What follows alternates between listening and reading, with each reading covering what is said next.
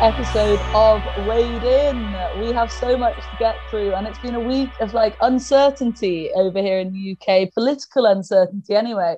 Liz Truss out, Boris Johnson out the running, no one knows what's going on. But as typically in horse racing, weeks go by, but really it's just the same thing, boys, because you've got the likes of Aidan O'Brien winning the Vertem Futurity. You've got the Irish winning a load of races over here at Cheltenham. You've got people moaning about the cost of ticket prices. You've got the Johnson team winning some crappy French Group One race with a 20 grand yearling. I mean, it's just all pretty standard. It's just rinse and repeat type job. But we do have a special thing this week that's not standard. Kevin Blake has been nominated for, drum roll please, Broadcaster of the Year. Dun, dun, dun, dun,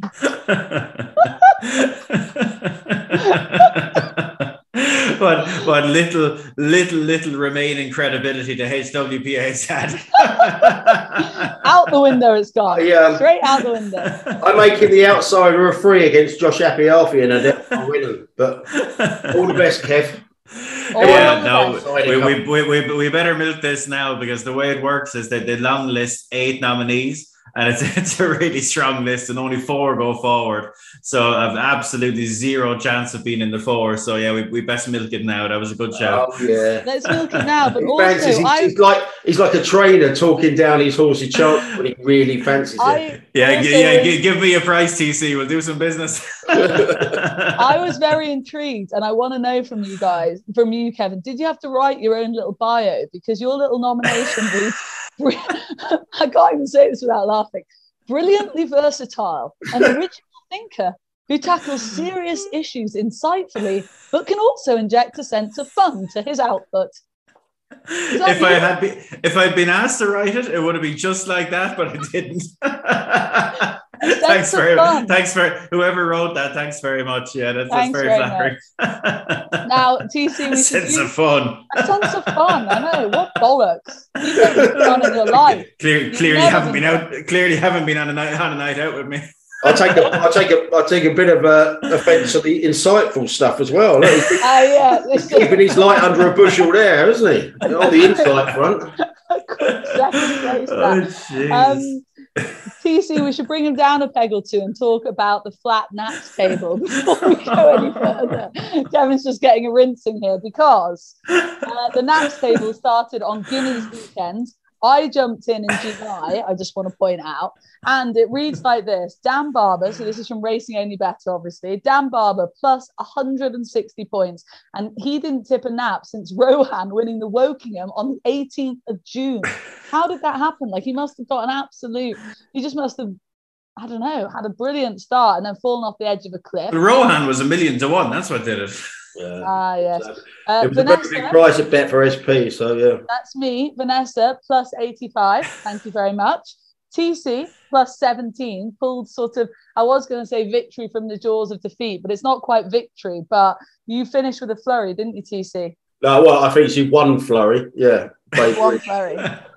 And then this is the best bit. So just think about those numbers. Dan plus 160, Kevin Blake minus 184 points. I don't know if that's if that's fully correct, but I, I will say I have I have won this three of the last four seasons. No, so you I was I was. I was I was due a bad one. Also, no one cares. That's like, you know, no one cares. I've won it three of the last four if seasons. no one cares, why are we talking about it now? Let's move forward, about- Vanessa. Forward. Minus 184. It's not even a dark checkout. You disgrace. We're talking about this season, Kevin. And look, if you want to be, you know, we want to applaud you for your broadcast of the year nomination, but we've got to drag you down a peg or two because this is what is known as an absolute shocker. Come on, it's crack on. Nobody wants to hear about this. We're on. We're, we're, moving, we're moving forward, Vanessa. Forward. Pair of blinkers on. We're, we're gone. Uh, yeah, focusing on the future, hey Kev. Um, like you In, let, in lettuce we trust. and we go. Yeah. Jesus Christ. Okay, let's talk about the racing then, and we shall start with the Vertem Futurity. Oh, August Rodin winning for the 11th time for the Aidan O'Brien team, was it? An 11th win in the race for Aidan. Uh, now 3 to 1 from 7 to 1 for the Derby and 6 to 1 from 10 to 1 for the 2000 Guineas. Um, a serious performance. I think to start with, just a, such a tactically astute performance from the team. Obviously, the big split, Kevin, uh, majority of the field going far side, just a small collection coming near side. And um, just the way the race was run, a lot of a lot has been focused in on how hard they went early on. What did you make of the performance? Yeah, the sectionals were really interesting. They did go particularly hard early and they, they were crawling basically late on. Um, look, tactically fairly unsatisfactory race in fairness. You know, you don't, you know, fair play to to the, the Ballydoyle team because they got it right, but it's unsatisfactory really to split in a, in a group one like that, two year old group one. Um, if we, you know, ever undertake my, my proposal to put all these races on the all weather, you know, you wouldn't have this happening at all. Well, it wasn't the Vertem Futurity lovely at Newcastle last year? Kameko, subsequent Guineas winner. But anyway, um, August Rodin, like, I don't think that's his ground at all, in fairness. And um, yeah, the, the chat, as you know, was made clear kind of in the last week or so, the chat about this fella has been huge all the way through. And um, I was hoping he might do something like this, and, and he duly did you, you, you just you love him. You know, you love the way he goes about it. You know, he's absolutely um, extracting the Michael, as I think I coined on, on Friday, um, all the way. You know, inside the final furlong, flicking his ears. Um, he's won very, very well. Um, you know, Epictetus has run very well. In fairness, he was off the bride a long way out. I wouldn't say that would be his ground either. Um, so while like you wouldn't want to be hanging your hat on the literal form too much, um, I'd say there's very little doubt that the best horse won, the best prospect won, and he's by deep impact out of rhododendron. Like you're going to be absolutely shocked if he isn't a better horse, um, quite possibly a significantly better horse um, next season. So he he goes into the winter, the Derby Fav. He's you know he's appeals to me as as the type that they could run in the Guineas, and um, who knows, Vanessa? He could end up bidding for the triple crown. Oh, let's get let's get oh. really let's get really excited. Let's get in there first.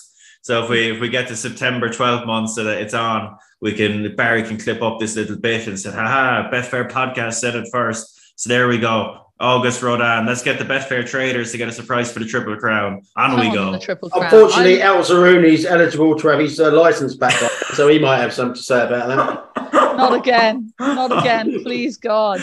This suspension is over, isn't he? He's, yeah. he's trading in Dubai now, isn't he? Yeah. yeah. eligible to, you had to come over yeah. here. I love that ah. build up to Camelot's Triple Crown. Oh, oh, was ah, magic, wasn't it? It was so good, so good. I really remember it as just being class, and then the disappointment. But anyway, oh. uh, yeah, I, I, think I think it's right. I think Mike Dillon had had all the party organised back in London. He had all the oh. all the champagne on ice back from Doncaster to London on the train and stuff like that. Of course, and he did. Along comes El Zarooni. Yeah, didn't anticipate the old needles, did he?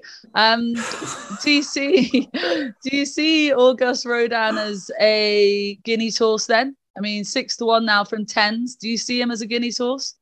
Um, yeah, possibly, possibly. But like Kev said, look at the look at the pedigree, and it's it's a mile, two mile, four all over, isn't it? So if he yeah. does, they'll probably go to the Guineas like they normally do and, uh, and kick on from there, don't they? One thing we should say, I mean, we're going to talk about you know, about uh, running styles, etc. I mean, I mean, I'll have a little bit of a moan up here. I mean, Salt Lake City, the stablemate, was back from 20s to sixes. Um, and as soon as he got on the front end there on the near side, giving August Road a lead, you just knew he was like in there to, to make the pace rather than run on his own merits as such. So he's a little bit of a personal moan up there. But then again, he could have gone out in front and, and stayed there, couldn't he? But so, yeah, um, well, yeah, as I said, we'll talk about tactics there. But as a horse, as Kev said, they've always loved this horse. As I said on Racing Only Better on Thursday, spoke to Ryan before we did our pre our Royal Ascot preview in Dublin, um, and and that after he got beat on debut when when he should have beaten Crypto Force, and we know that form's good enough anywhere when the winner or the winner go out and win the Beresford. They just thought this was their Derby horse from from pretty much day one. So yeah, I think Epsom rather than Newmarket, but it'll probably take on the 2000 on the way, didn't he? And, and who knows? I mean, that form stacks up really well. I know you can question the ground, etc., and the, the running styles across the track, but he beat the Autumn Stakes second and third by three and a half lengths, and so it stacks up really, really well. Come on, August Rodin for the Triple Crown. That's what we want. Heard it here first, a few months early. Um, let's cover a little bit of Newbury because obviously the Horris Hill down there. Um, both you boys tipped up the second horse in the end, but it was won by Knight for the Crisfords. Uh, a bit of a bit of a surprise winner, ten to one. I think he went off. Yarmouth Maiden massive step up from that Yarmouth Maiden to take this group race. Um, how do we think the form's going to stack up, Kev? Um, I, I look, it, they're extreme conditions, so you don't want to, as mentioned with with the Vertem, you don't want to, you know, go down the road of trotting this form out in the spring as rock solid form that you can take literally. But um, like Knight, well, well, with Grey's Monument, look, the hope was that he'd jump out, make the run, and make use of all his experience and catch out some of the some of the sexier ones um, for a bit of know-how, and, and he caught it all of them, bar Knight. Like, so you have to be impressed with him. This was just his second start. Um, and look, he, he, you go back and you watch that that first run, and like he was notably green. So for him to be able to step up to the extent that he did, um, you know, is a big credit to him. Like he's he's got a really interesting pedigree. Like he's by Mehmas, who just he looks like the real the real coming thing in terms of you know sprinter miler sires. Like, cause he, he really probably shouldn't be producing really good two year olds in this crop because it would have been the weakest crop of mares he covered in, his career so far. Like, and he's thrown up Persian Force, and now this fella in amongst them. So, like I'd say, he's a proper one. It's a family that Jim Bolger has done quite well with, um, Steip Amach and, and a few of those. Um, so like he's he's he's a full to Malavat. Like he should go on next year. Um, like it, it's, I think it's solid form without being, hey ho, I'm a classic winner in the making level. But he looks a very nice horse. Okay, fair summary. Anything to add from Newbury TC? Uh, yeah. Obviously, Magical Sunset went for the Hannans, the listed race. She's been introduced at 33s for the 1,000 guineas, and Knight, I should say, is a 25 to 1 shot for the 2,000 guineas. Do you want to add anything before we move on to Cheltenham? Yeah, I mean, like Grey's Anatomy, the last thing you want to do when after you back the second, having a lump on the second, is log on to Twitter and see Betfair Barry giving it large on the Racing Post Live, having having napped uh, Knight each way.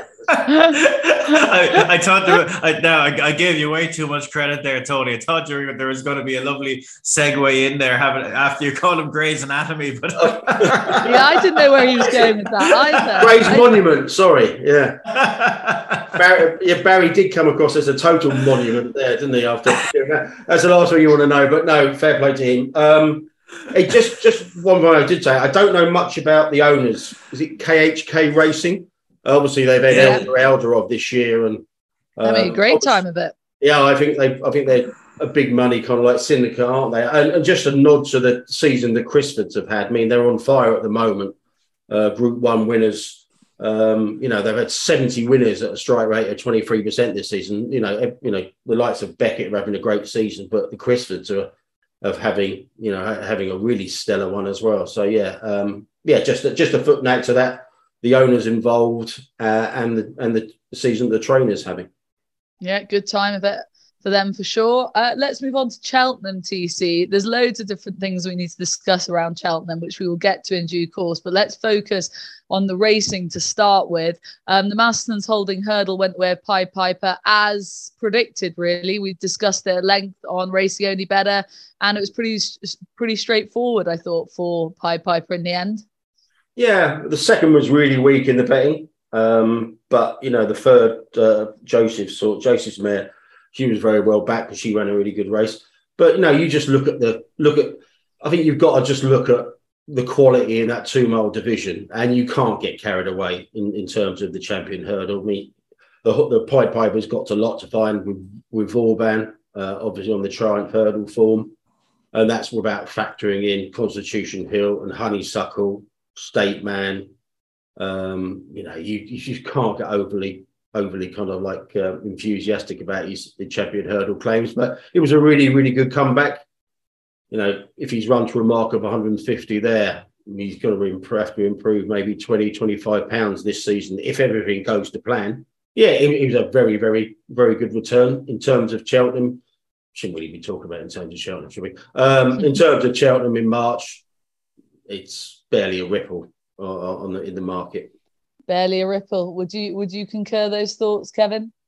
Um, yeah, look, we talk about it all the time, don't we? Uh, or certainly we do. You know about these four-year-olds coming into open company. Like it's really, really difficult historically and it's easy to get to get overexcited about them as people currently are with Vauban because it, it's like it, it's it's a very small number that are that are capable of making that jump. Um, but I suppose the proviso you, you you'd set alongside that as as TC alludes to there, like the champion hurdle division outside of the biggest guns is it looks windy it's look windy for years and years. There's no depth. Plenty of them are going to go chasing and do up and trip, etc. So, like, it wouldn't be a shock if one of these four year olds can end up, you know, somewhat getting in the mix, albeit at a respectful distance to, to the front too. Um, but yeah, look, good return. Horse I like last season. Best delivered late, I'd say. Um, delighted with the third, uh, Bella Scintilla. Um, you might be seeing her again um, reasonably soon. There's a, there's a nice race coming up for her at um, at Down Royal if it doesn't come too soon. Grade three mares novice hurdle. Um, so it just depends how, how she is between now and then. But um, yeah, I'd say she'll go forward. She she has experience over fences and all, so she's going to be a very fun mare. It's a fun Philly, I should say. Yeah, and let's uh, stick with Cheltenham. The handicap chase over the two miles won by Dad's lad Kevin uh, for Team Mullins, but Brian Hayes in the saddle having his first Cheltenham winner, and I thought he gave it an excellent, excellent ride. Yeah, absolutely did. Just just came and nipped Ephraim Fizz late on. Um, like Willie, there, there's a stat out there. Like I don't have it on the tip of my tongue, but like Willie's record in handicap chases in Britain is absolutely awful. Like always has been. Like he hardly has any winners in handicap chases. And I know like most of his runners in them will be in you know big valuable handicap chases, but he wins very very few of them.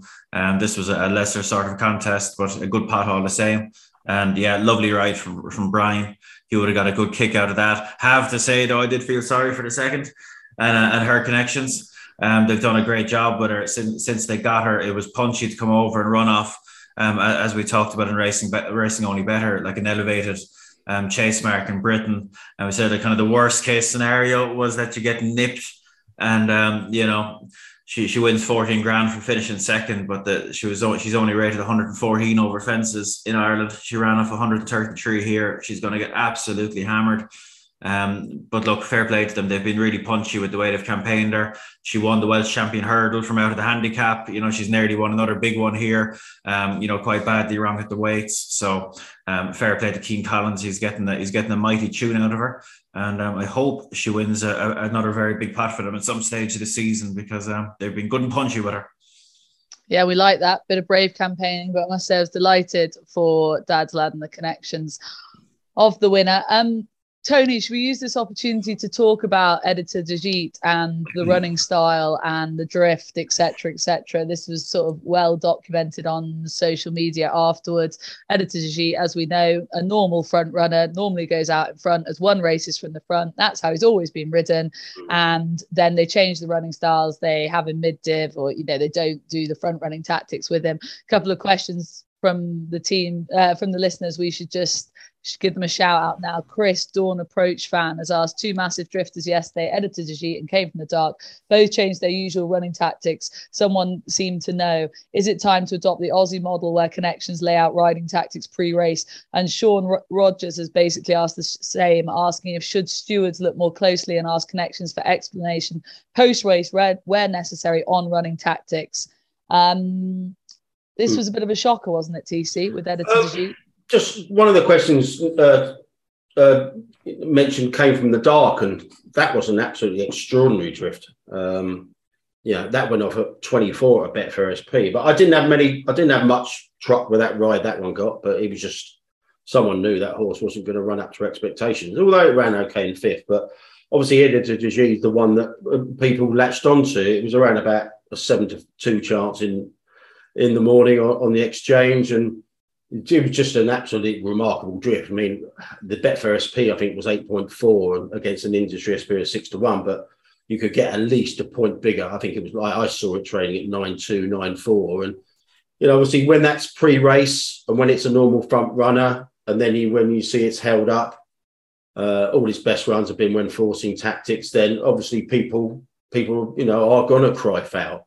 Um, and it's important in these circumstances, at the very least, that the stewards, you know, get the trader in and ask them about it. Now, as regards, you know, the Gary Moore and the trainer, you can make a defence there. Uh, he, on his last two seasonal starts, he has made the running and has underperformed on his first start of the season. as we outlined on Racing Only Better on, on Thursday, five of the seven were, uh, were potential four goes in here. So if you are going to go out in front on the first uh, first run of the season, it could have been counterproductive. So you know, you I, I can see both sides here. However, the most important thing is the market knew beforehand that horse wasn't going to make the running as he normally does, and that's the big issue here. I mean, someone obviously knew that they weren't going to they weren't going to go out from the front. Anybody who backed that horse uh, from Thursday morning onwards uh, up to right to the off were, were doing so in the expectation that horse was going to go out in front uh, uh, and run like he normally does, and he didn't. Um, he ran a really, really promising race in all the circumstances. But yeah, it's at the very, very least, like I say, I can see both sides here, but I do feel sorry for anybody who did back the horse, uh, you know, leading up to the race because they didn't get the ride they were expecting. And the stewards should be asked. I mean, if, if you remember, I mean, I think we had a question about two or three weeks ago. I mean, Graham Rodway from the Racing Post got absolutely slaughtered by saying we should adopt the Australian model if there are going to be a change of tactics. Tell this at least tell the stewards beforehand. And I know he obviously talks a lot of shite most of the time, but I mean that was you know that was a very fair comment, and he got unfairly ridiculed for that as well. Um, so yeah, it is a tricky one, but like I said, I'm I'm most the, I, I, don't know what the TV stations did about it because I was watching a place where the sound was down, but at the very the least, club. the TV stations kind of like have to at least acknowledge that and call it out and question it. And certainly the stewards do because, you know, a lot of the time punters can take it on the chin. They can see both sides of it. But what they don't like is for the stewards not to acknowledge it and ask the question. Kev, anything else to add? This is probably, I mean, you're you're a big one for the stewards you know should be doing their job and asking the questions post race about these sort of things i suppose you probably concur with what a, lot of what tony said there that's it, yeah. Look, as we stand, the stewards aren't doing their job if they don't ask a question there. Um, like, look, I know, I know. Sometimes these things can look worse than they are, but there's certainly a, a very negative way to view this. Like in a, in a perfect world, as TC says, like there was perfectly legitimate reasons why they might want to have changed tactics you know, first run of the season, maybe he had an interrupted prep. We all saw the race, read the race, you know, lots of pace on paper. It wasn't an unreasonable thing to maybe want to ride a little bit quieter, but, you know, it, it is 2022. And if you're going to do that, um, like in a perfect world, you might just say it even and even like everyone gets interviewed before the races now, you might just give it a mention, say, hey, look, we're going to, we're going to ride a little bit quieter today, see how we go. Hopefully he runs well. And then, you know, no one can say they aren't in the picture after that.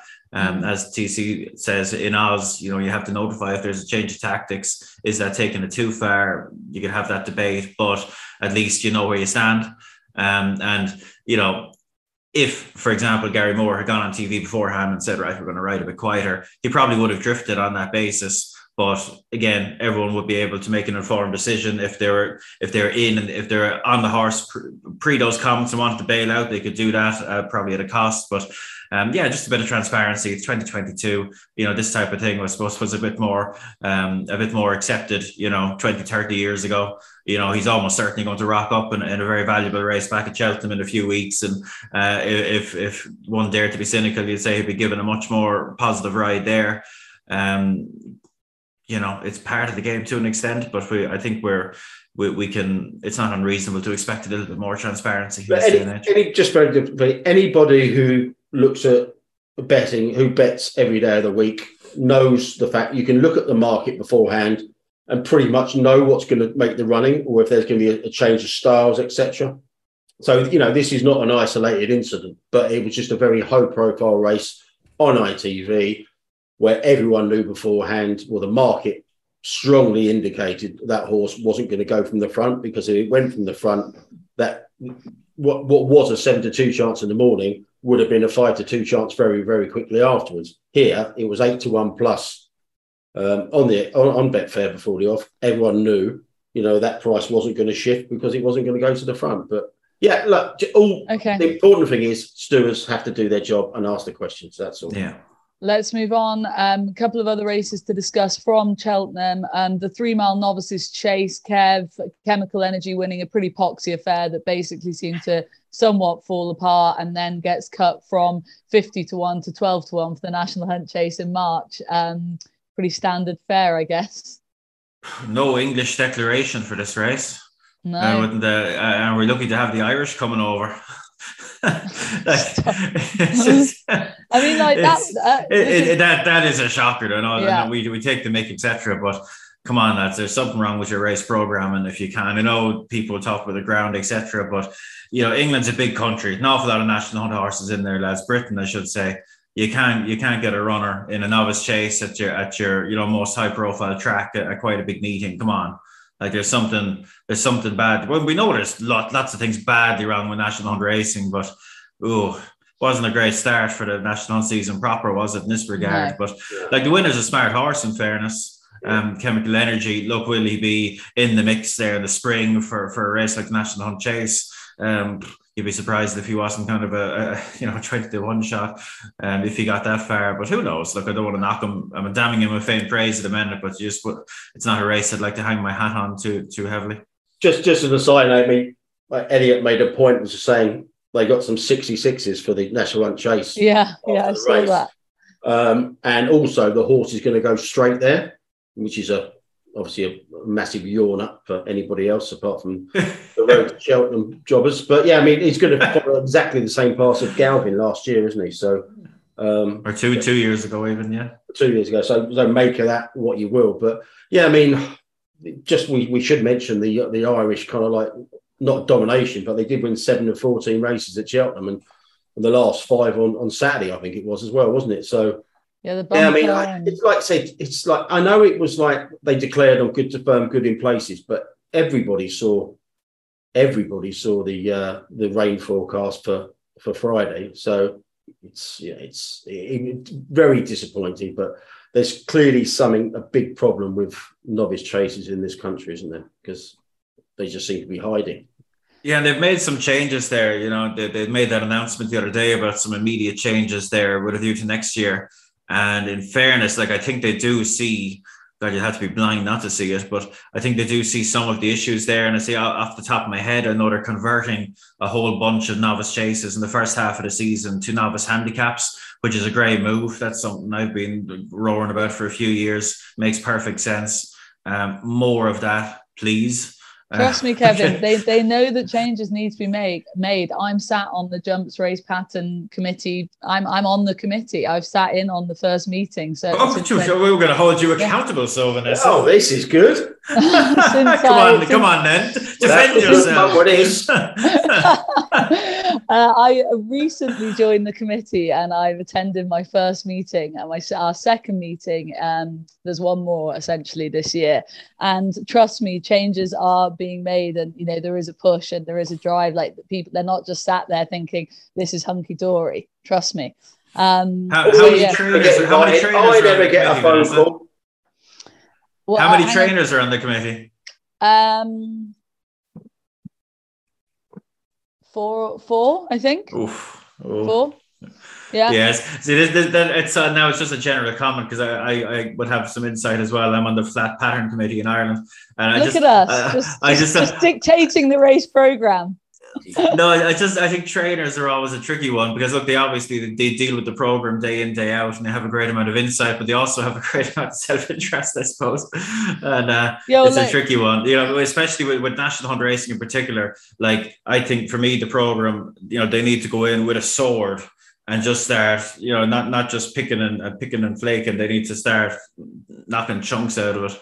And that can be a difficult thing to stomach when you know you have owners to satisfy that want races to run in, etc. But I think greater, you know, uh, awareness of the greater good is what's needed here. Because, like, if the if, if the boat had got cancelled to Cheltenham for all these Irish trainers, what would this meeting have looked like? You know, what that's a literal. What would this meeting have looked like without any Irish runners? Um, and take them all out of the, those results there and look at those races, and it's absolutely terrifying. Changes are coming, Kev. Stand by for changes. Um, let's move on. Another Irish. Editor DeGeet, Editeur Du Gite would have won without the Irish in it. um, we wouldn't have been complaining about that, yeah. Um, another Irish winner shoot first. Another, you know, Charles Byrnes takes big flat handicap a couple of weeks ago with Run for Oscar and then strikes again in the Pertemps qualifier TC. Um, absolutely bolted in this horse. Um, I, I thought, was- I mean, Yeah. cozy as you like and back to do it. Yeah, I mean, I wouldn't be massively surprised if they just kept this one and didn't run it to the Pertemps now, would you? I mean, I mean, everyone saw how well he won. Uh, two lengths off a mark of 129.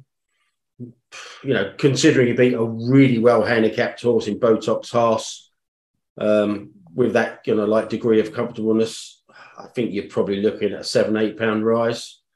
Is that can that probably gets him into the Pertemps already, wouldn't it, Kevin? In, yeah, in I'd say most likely. Yeah. So yeah. yeah, I mean, like, I mean, that horse won really, really well, didn't it? So yeah, I mean, if they can get him there on the day of a mark of 136, 137, of you know going up seven, eight pounds for that, um, they'll be more delighted. Yeah, I mean, it's it's just a and I mean, the definition of my definition of of a of a top flight trainer is not not in the kind of horses that they they train. It's the way they train them. And I always remember you remember David Johnson, who, who used to have all these horses with pipe, etc. He always said to me that you know, you know, he had horses with various trainers and stuff like that. But he just said, like, Martin Pipe told you when they were going to win. And he said, so that to me, as a punter and as an owner, is invaluable because that that to me is a definition of uh, a brilliant trainer. They know when their horses are going to win. Now, you know, we we'll talk about betting being a dirty word in in the in the media and on TV, etc. But that's what generates the sport. And you know, that was a really well back winner, wasn't it? And I think that was eleven to two into nine to four. And he just he just knows when his horses are going to run well. Invariably, he knows anyway. Yeah, look, it's one of those. Uh, uh, Charles was split opinion, like all these kind of, I suppose, um, betting focused trainers. You know, do in the modern age. You know, they do split opinion, and he's obviously had his, his his troubles in Ireland in particular. But like in fairness, one thing whether you love him or hate him, you, you can't deny that he's a really, really good trainer. Like he really is, and it's well established. You know, going back, you know, ten plus years. Like when he when he happens to get a good one, he does a great job with them. You know, Solwhit uh, comes to mind. Um, but you know, when it when he, he he's just an unbelievable target trainer. You know, that's Cesaro winner the other day. You know, this fella, I, would say TC could be right now. I'd say we'll see very little of this fella between now and Cheltenham, maybe one run. He's qualified. He's going to land on a, on a perfect rating forward, really. You know, last year was a bit of an aberration. Something, you know, the, there was horses in the low 120s getting in. Normally, low to mid 130s is what you want. He's going to be, you know, there, thereabouts. So we we we, we heard Charles after he won the Cesaro, which you know he clearly thinks about this a lot. You know, he went to Haydock with that horse because he was afraid he might not quite get in um off his off his previous off his rating at the time. So he's very much thinking about these things and I'd say he'll find himself in a, in a lovely, lovely spot with shoot first now, ratings wise.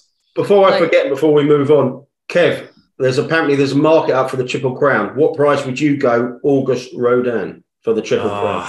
Don't look at your don't look at your phone. I think it, at this stage you'd have to go thirty-threes, would you? No, not fifties. Twenty-fives or thirty-threes. Yeah, thirty-threes. Thirty-threes on the sports. Thirty-threes. There you go. Oh, I really there hoped you, you, were going to be a mile off there, but anyway. Um, ah, this this this uh, this uh, you know tissue price used to be my bread and butter, Vanessa. I've got a thorough ah, grounding yeah, in yeah. this sort of thing. Yeah, fair, fair. Um, I, I, was doing, I was doing spot spotlights and tissues for the sportsman on the racing post when you were still in short trousers or whatever you wore back, short in, trousers, back in your youth. Yeah, just a long skirt actually. But anyway, uh, uh, before we move on, just a couple of two-year-old performances to mention over in France. I, I wrongly actually take the Michael out of uh, Dubai Mile winning the Criterium de Saint Cloud, Kev, because uh, like both Proud and Regal, who won the group, what the group one just before the Criterium International over the mile. Then Dubai Mile uh, wins the Criterium de Saint Cloud over the 10 furlongs. Both of them in heavy ground, two year olds, tough as teak performances, I thought, in fairness to them, really like battling back at the line. You know, like both of them have been good performers all season long, and now they've got their group ones. Similar sort of profiles in a way. Yeah, like this was attritional, um, like like yeah. as the as these races often are. Um, and come on, France Galop, maybe changed. I know they've changed a few times in the past, but these race names are just just ripe for confusion, aren't they? Call one of them the criterium something and call the other one something else. Come on. Um, it's just annoying, isn't it? Yeah, no, it is criterium, annoying, especially as I'm trying to get them out. Just, um, just spare a thought for the French. You got the Irish coming over here and shafting the English, and the English go over there and shaft the French. It's a knock-on effect. It's a domino yeah. effect. Yeah, we've talked we've talked about the French. Like I think they like geez, they're really struggling to keep their group ones at home for the last few years. They're really struggling. Um that they had they had the winner of the the stay in race this weekend, but oh, it's it's been rough for a few years for them now.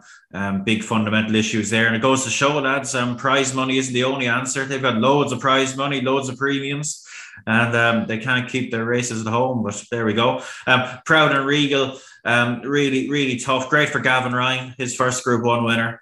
Um, obviously, Donnacha's stable jockey, and it would have been a very sweet one for him. Um, you'll remember he got um, he got he got jocked off Piz Badile for the Derby, which would have been a real blow for him this year. Um, so thrilled for him. The the the wheel always turns; it comes back around.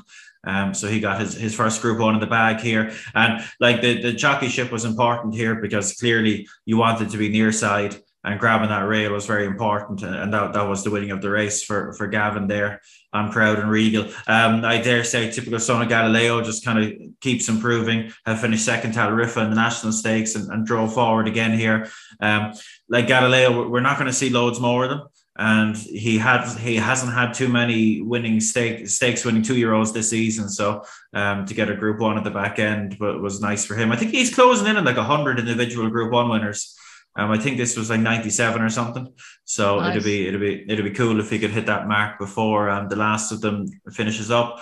And um, Dubai Mile, um, look again, tough, hardy, kind of a bit of you know typical cliche Mark Johnston, Charlie Johnston type of horse. You know, just keeps battling away. A mile two for a two year old on this ground was just brutal. Um, and to bring in the pedigree angle again, son of Roaring Lion. Um, you know, be, be bittersweet for, for the Tweenhills crew, I'm sure because he obviously only sired one crop before he passed away. Um, so to get a Group One winner would have been a, a real source source of satisfaction for, for those guys. And um, there was he was actually in the horse and training sale this week, and he was there was talk was he was going to go to it, but they've withdrawn him now, and it sounds like that they're going to hold on to them, hold on to him with a view to next year. And sure, look, he, he's going to stay very well, isn't he? And He he'll certainly be a mile and a half horse, and maybe even um, a Leger horse in the fullness of time. And uh, well done to Charlie and Mark. They bought him for 20,000 euros for and he actually yeah. and he actually has a really good pedigree on his dam side so um oh uh, bore off blake bore off uh, what what's boring about that it's, it's not it's not but we're just getting told off for taking okay. too long on yeah, the but, look, but, but, look there's always there's always a reason why they don't make money when they have pedigree like that you know it's normally some veterinary um, concern or you know an X-ray issue or, or something like that. And you know Charlie and Mark Johnston kind of make their make their bread and butter by um, buying well-bred horses for small money that, that fall through for some reason, and um, they don't all work out. But uh, this fella is making up for plenty that didn't work out by, by winning the Group One. For Green Team Racing and Danny Muscutt as well, another uh, happy jockey angle. I think a lot of people were very pleased for Danny Muscutt, very pleased for the owners as well. Um, that was a rattle through the review of the racing from the weekend. Uh, let's move on to our sort of news and views section. TC, Tom Segal. It was racing. Uh, it was safer gambling week. Sorry, I should say it was safer yeah. gambling week last week. Uh, lots of good content going out on in written form and also on the TV as well. Um, and Tom Segal came out with there was a sort of like, well, I'll read it out to you. Uh, it was in the Racing Post on I think Saturday. Um, Remember, gambling is not a way to make money, as the headline, and it's just a very short little section. It says everyone is different, and what is right for one individual may not suit others. However, the key, as far as I'm concerned, is to never ever think of gambling as a way to make money. Treat it just like any other entertainment expense. Compare gambling to going to a football match or the cinema or an evening out. That way, you can set yourself a limit because if it costs you a fortune to go see a film, you simply wouldn't do it. Mm. TC, this caused a fair amount of uproar. Just explain why.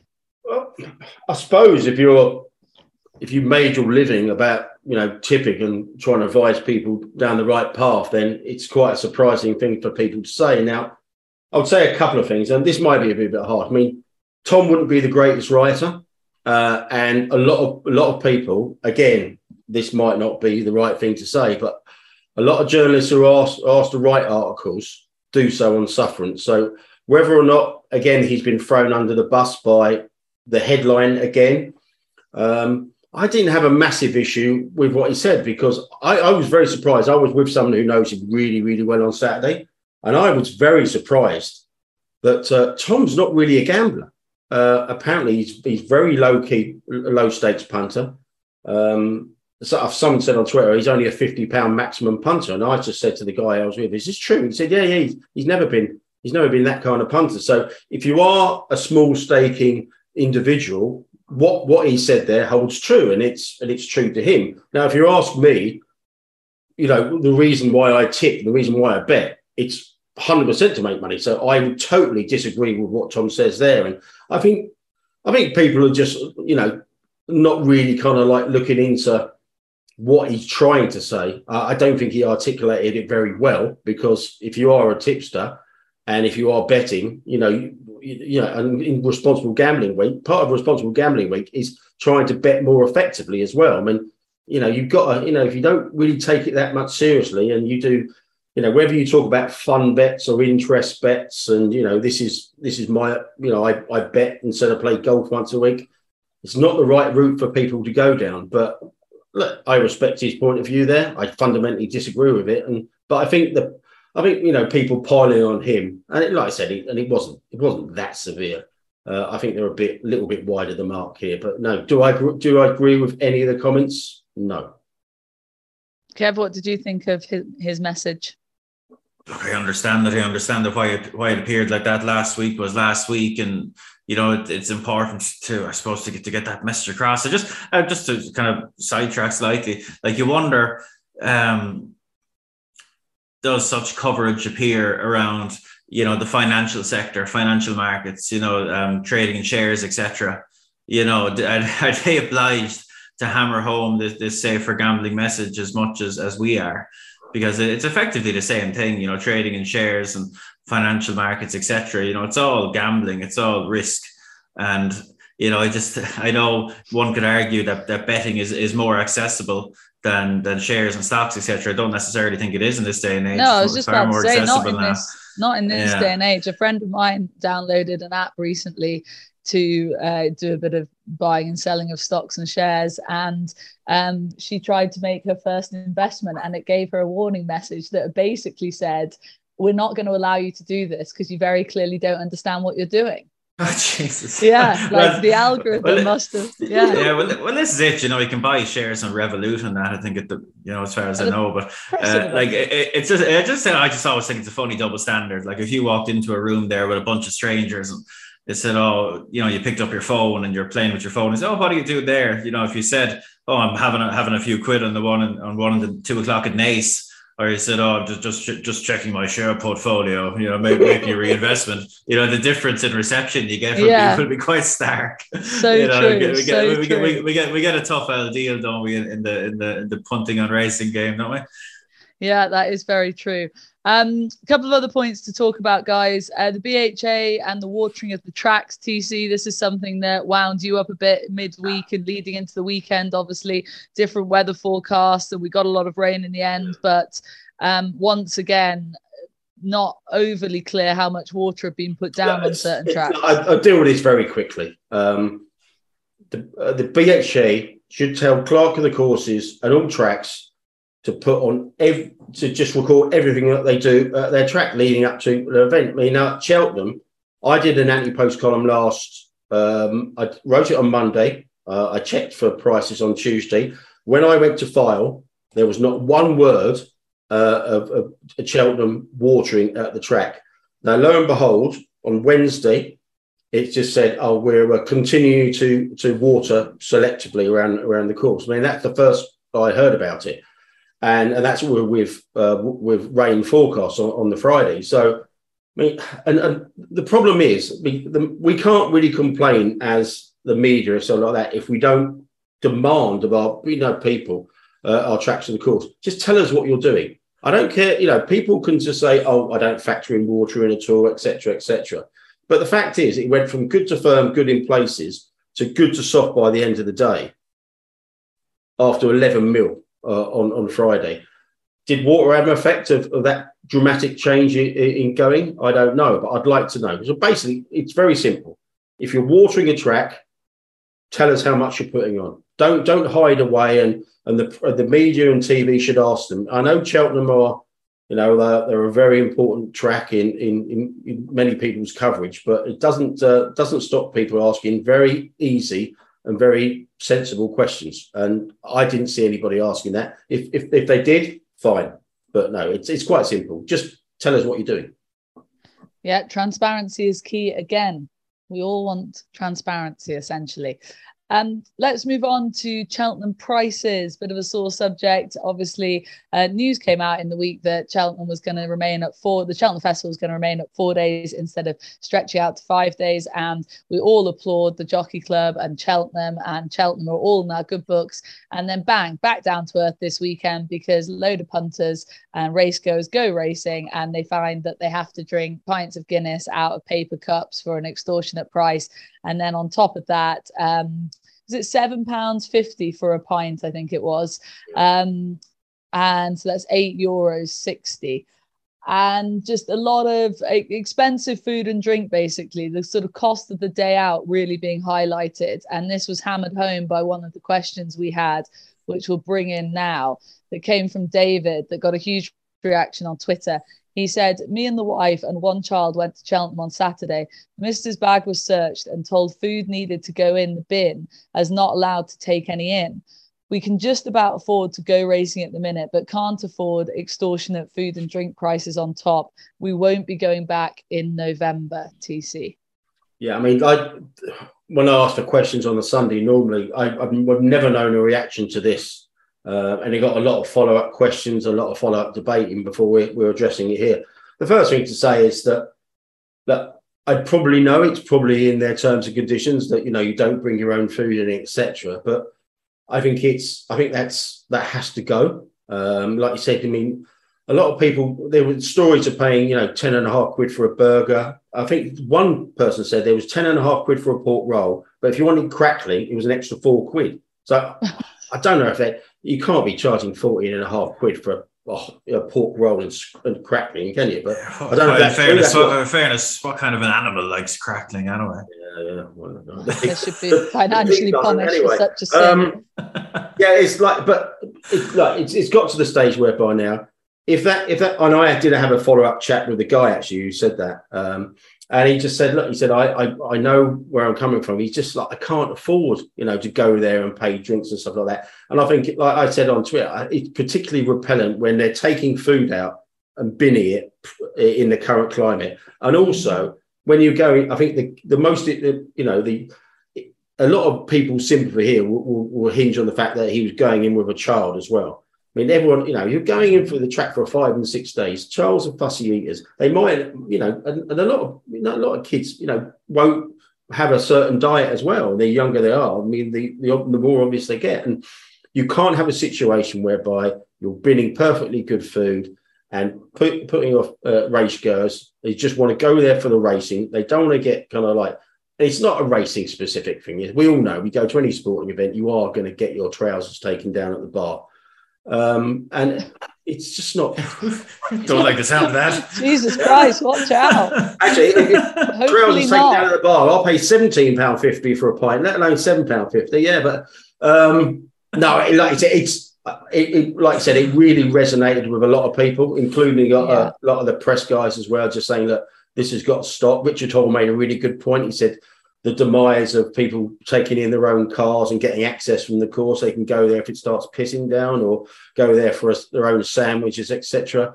You know, there's a lot of good reaction to that, positive reaction about what the, courses can do, but you know, taking away, you know, people bringing in food for their kids and themselves for the day when they're paying, you know, good money to come through the gates and they don't want to just like don't want to play extortionate prices. It does need to be looked at. Some courses allow you to take your own drink and food in. Cheltenham, I think, have to look at following suit there. Yeah, I mean, there's loads of. I mean, I, I was uh, reading. I think Lydia Hislop got into a debate on Twitter with somebody about you know how food and drink at any race course, you know, should be done differently. There's a real opportunity to showcase sort of local food, local produce, have like a proper food hall and some variety. So you don't just have to eat a greasy burger for 18 quid or whatever it was at Cheltenham. Um, so look, I tell, I tell you, funny enough, Vanessa, it got no coverage at all. What I saw from what I could see, but the Curragh a few weeks ago had a local food oh, event. Said, yeah, you said yeah, that. I, I, mentioned, I can't can't remember if I mentioned you it said here, that it was brilliant. It was really yeah. good. Yeah, it was really good. I know it's not something you could do every day, probably, but um, it's a great shout because, geez, if you if you went in there hungry now, you could have had anything under the sun. Um, you know, uh, it was great and it was all you know reasonably priced, etc. Uh, look, it's a tricky thing, isn't it? Look, that these are clearly bad experiences for race scores, and you need to be. We, we don't need race scores to be having bad experiences because we really need them. We need people that are you know happy to go racing for the racing. You know there'd surely be demand for an enclosure or access to an area where, like TC says, you can drive in with your own food, your own your own drink if you want that, and blast away. Like we saw Far Hills the other day. Um, like that essentially is a giant, essentially a giant Royal Ascot car park party for, for a race meeting. You know, people drive in with their picnics, with their drink, and they have a great day. You know, it's expensive enough to get in, I believe, but um, they have a great day. They bring their own, they bring their own bits. And um, yeah, like for, for, for people that just want to go racing, wouldn't it be a lovely option to have? You know, some people are happy to go in and pay the prices, have the, the, the race course experience, you know, in hospitality facilities. But you'd like to think that even a premium track, in fairness, like Cheltenham would offer uh, a slim down option to those that just want to go for the racing and are happy to bring in their own bits and pieces. There are 5,000 students there on, at Cheltenham on Saturday. So, yeah, make them pay and subsidise the rest. Um, Where are they getting 29 quid from anyway to go in there? Should yeah. Students, uh, students uh, are rich these days. Um, as, as, they, as they used to say on Soccer AM, have a wash and get a job. right, guys, we've already covered a good few of the questions. It's question time now, um, including the running style questions. We've given you guys a name check, other food and drink questions. Sort of Paul Smith sent in a question, Shawnee McCarthy as well. Paul, um, all about basically what we've just been discussing the cost of food and drink at Cheltenham, which we all agree um, is crap, basically. Um, so let's move on to a few more general questions. One from the McNeil family on Twitter, their Twitter handle. Um, I thought this was quite interesting, Kev. This can come your way. Hundreds of horses at Tipperary and schooling races on Tuesday, more on Wednesday, as well as other places in Ireland. Cost 100 euros a horse. Why do we continue not to have these in Great British Racing? Could use flat track at Chepstow day after racing next week. Help courses financially. Yeah, they're, they're really a really important uh, um, option for Irish trainers. Like they're huge. Like I go to them quite regularly. Like and they're they're hugely like oversubscribed at times. Like they'll literally around Thurles there, they'll literally be running three schooling bumpers simultaneously around the same track. They'll jump off in waves, and like the ground is, uh, you know, the likes of Tipperary and that had to be hop deep. But they, they go there and they have a, a canter around, and it's, it's a really important part of conditioning the horses. And uh, you know, I know Willie Mullins, huge user of them, all the big trainers. Um, and they're doing quite well at the minute, so it doesn't seem to do them any harm. And yeah, you, would wonder why. And look, availability of ground is a thing. You know, the likes of Thurles and Tipperary, you know, they do it right on the inside where they never race. You know, it's it's it's a tight line on ground it's never raced on, but they can go in and you know plow it up like a plowed field and, and not upset the racing surface. So accessibility of ground might be an issue, but there's surely some tracks around the country that could that could offer the facility. Yeah, you think so for sure. Um, Mac has asked, not so much question, but yesterday's three mile novice chase of five entries was of them being Irish based, just plain embarrassing. We've kind of covered that. Glenn Liddle has fired in a question about the going measurements, which TC, I think we've kind of already covered with the watering discussion. Transparency is key.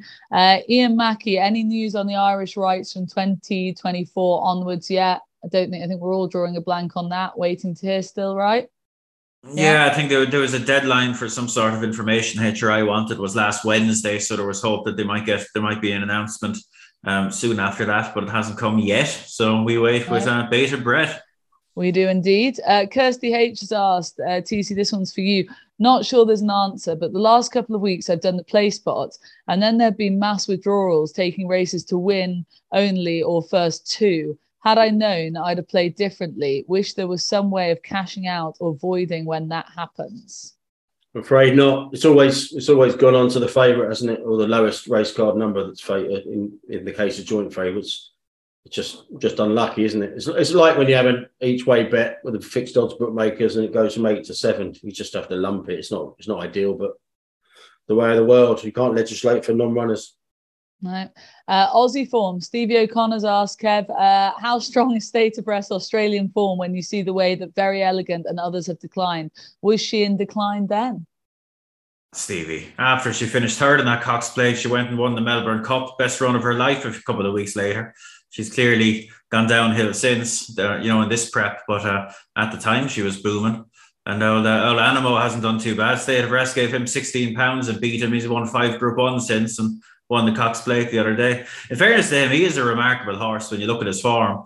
Like he started racing in Oz before he turned two, like before he was literally two years old, and like wow. competed in all those the Lightning Stakes and the Golden Slipper as a two year old, and then you know went really close in a, in a Cox Plate when he was still very young, and, and has gone a one one now. So I'd uh, I'd have regard for Anamoe. I think he's a, he's a very admirable well, horse. Next question is on Anamoe, and we'll stick with you. TC, not our very own though, a different one, has asked, uh, given the trainer of Anamoe compared him to Mill Reef, Nijinsky, etc., for beating El Bodegon half a length in the Cox Plate, would Joseph or someone of that stature slash ability consider setting up a satellite yard out there, as in in Australia, for October to April to mop up prize money for races one mile plus? Is that doable? I don't think it's doable over there, is it? That sort of thing, Kev. Uh, they, they in Victoria at least that uh, they they yeah. do their best to stop it happening. They're not uh, not too welcoming to international competition at the minute, but um, uh, yeah, sure. Look, it's in terms of those sort of comparisons. Yeah, they, they wouldn't stand up to to to great amount of scrutiny. Now, like I say, like I, I think he's he's an incredible horse, really, and um, and he's doing great things out there. But um, in terms of like ratings, like he wouldn't be. Uh, so you think there, I say, um, you know, we know the level he was in Oz and he came up and did it up here as well. I, I, don't think he's at that level yet. There's talk that he could travel next year, which I'd be really enthusiastic about seeing. Um, I do think he is a really, really good horse, but um, until he meets a, a, higher level of opposition, which he clearly would up here, um, yeah, it's, it's just quite hard to elevate him um, beyond really, really good horse territory at the minute. Okay.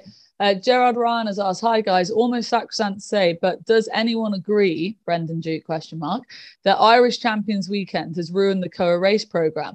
I loved National Stakes Day, Moyglare Day. Now, after thoughts on Champions Day, Sunday's Curragh card now have no highlight or purpose." We'll answer that next September.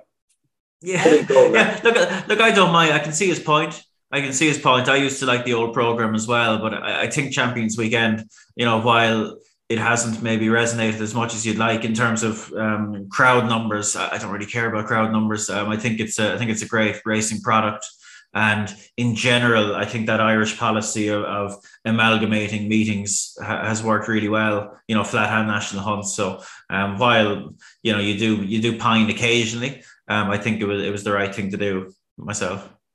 Yeah, I would agree with that. Um, David Brown, last question, and he does apologise for this one, but it is a good question, so we've decided to leave it in.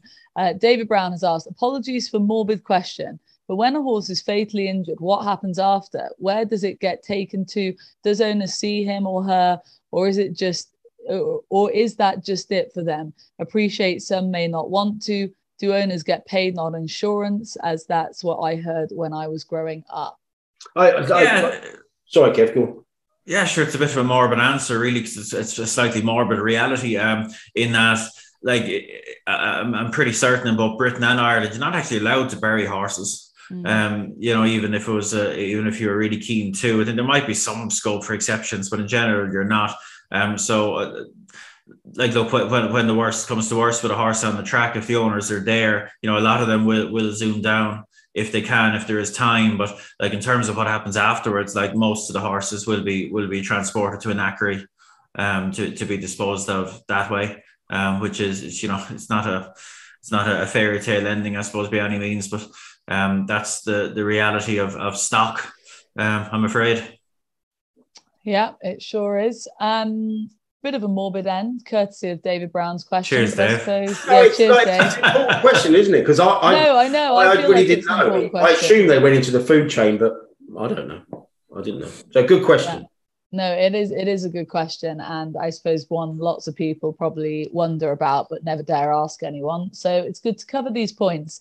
Um, thanks as always for all of your questions. We do really appreciate them. Obviously, TC puts out the tweet on a Sunday, and we get a wide variety of questions, and we do really appreciate you guys um, spending the time sending in all of your questions. Uh, it makes the show more interesting, and I hope you think that too. Uh, as always, boys, thank you so much. It's been a pleasure. We've rattled through everything this week. We'll be back on Thursday with Racing Only Better. But for now, thank you very much for listening and have a good week.